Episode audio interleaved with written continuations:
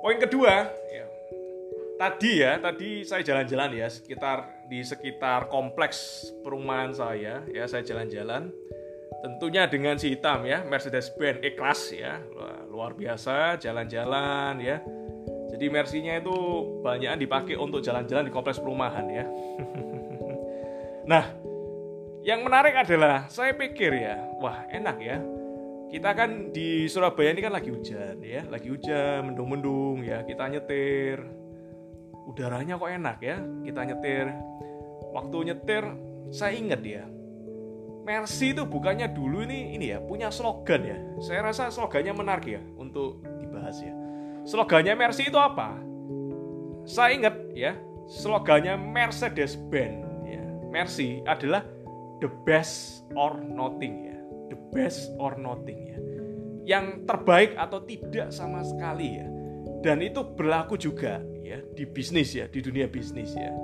Kalau kita ya, kalau kita mencari ya, mencari mencari sebuah bisnis, sebuah seorang partner ya, baik itu partner institusi ya atau individual, carilah ya.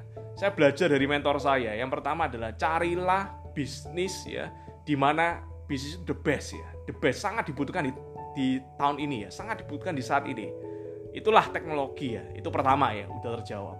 Yang kedua, yang kedua, saya juga di, dikabarin ya oleh mentor saya, saya dinasihatin, kalau berpartner ya, carilah partner terbaik ya, the best ya, the best partner ya, carilah ter the best ya.